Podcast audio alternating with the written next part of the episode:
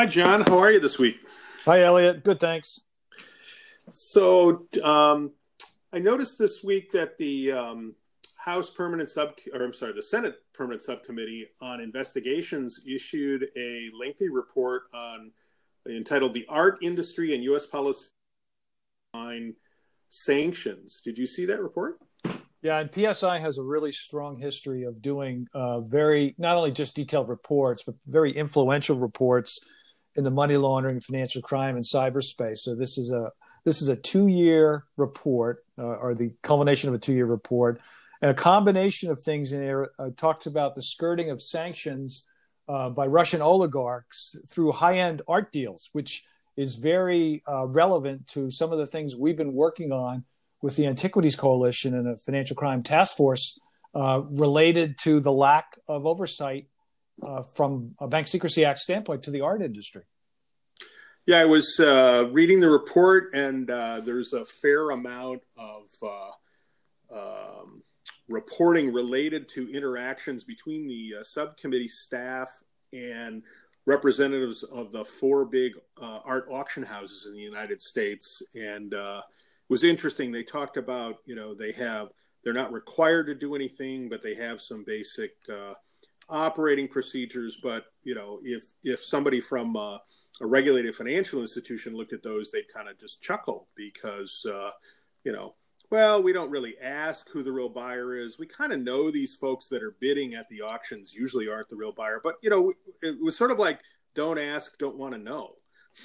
Oh, that's right, and you know it's a, it's lengthy report. It's it's certainly worth uh, reading. One of the sections that jumped out at me is related to that on auction houses having quote voluntary unquote AML policies, which is never the same as requirements. Let's face it. But they also talk about that secrecy is pervasive in the art industry. It's not regulated, and they say it's governed by quote unwritten rules unquote. So I think. Uh, that led them to their conclusion after talking to a number of players that uh, there needs to be changes to the Bank Secrecy Act to include the art industry, something like I said that um, this task force that I'm involved in has been working on for quite a while. So I think it's really interesting, very timely, and given the fact the House and Senate are going to be conferencing on the AML reform infrastructure package, uh, I think it's going to be interesting to see how this plays out.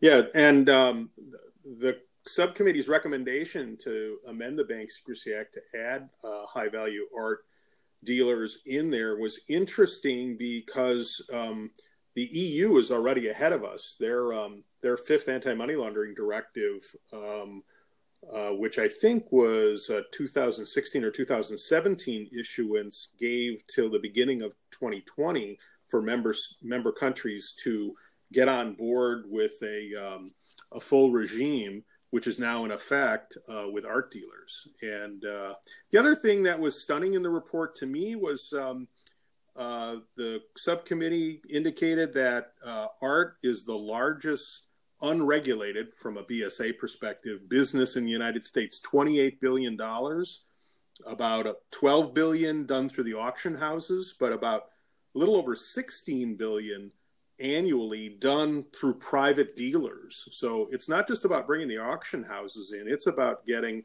all the people doing high high value, however you end, up deciding to define that, uh, uh, inside the tent, so that we can track uh, where the money's going and uh, be sure that it's not uh, being used to evade sanctions or convert dirty money.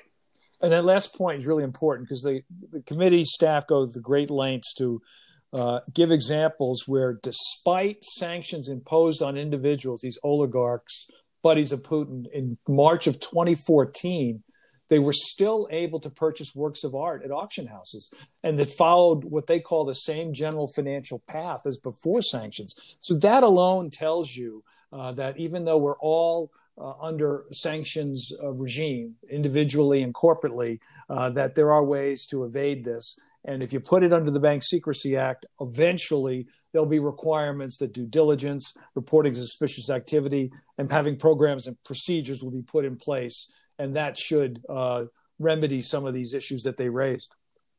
Yeah, this may be the biggest, significant, uh, the most significant financial hole in the overall U.S. Uh, anti money laundering regime. You know, I think that's right. So uh, more more to come on this uh, as we continue to watch this space. Okay, well, John, um, have uh, uh, a good weekend, and I will. I or someone else will be chatting with you next week. All right. Stay safe. Yeah, you too. Bye bye.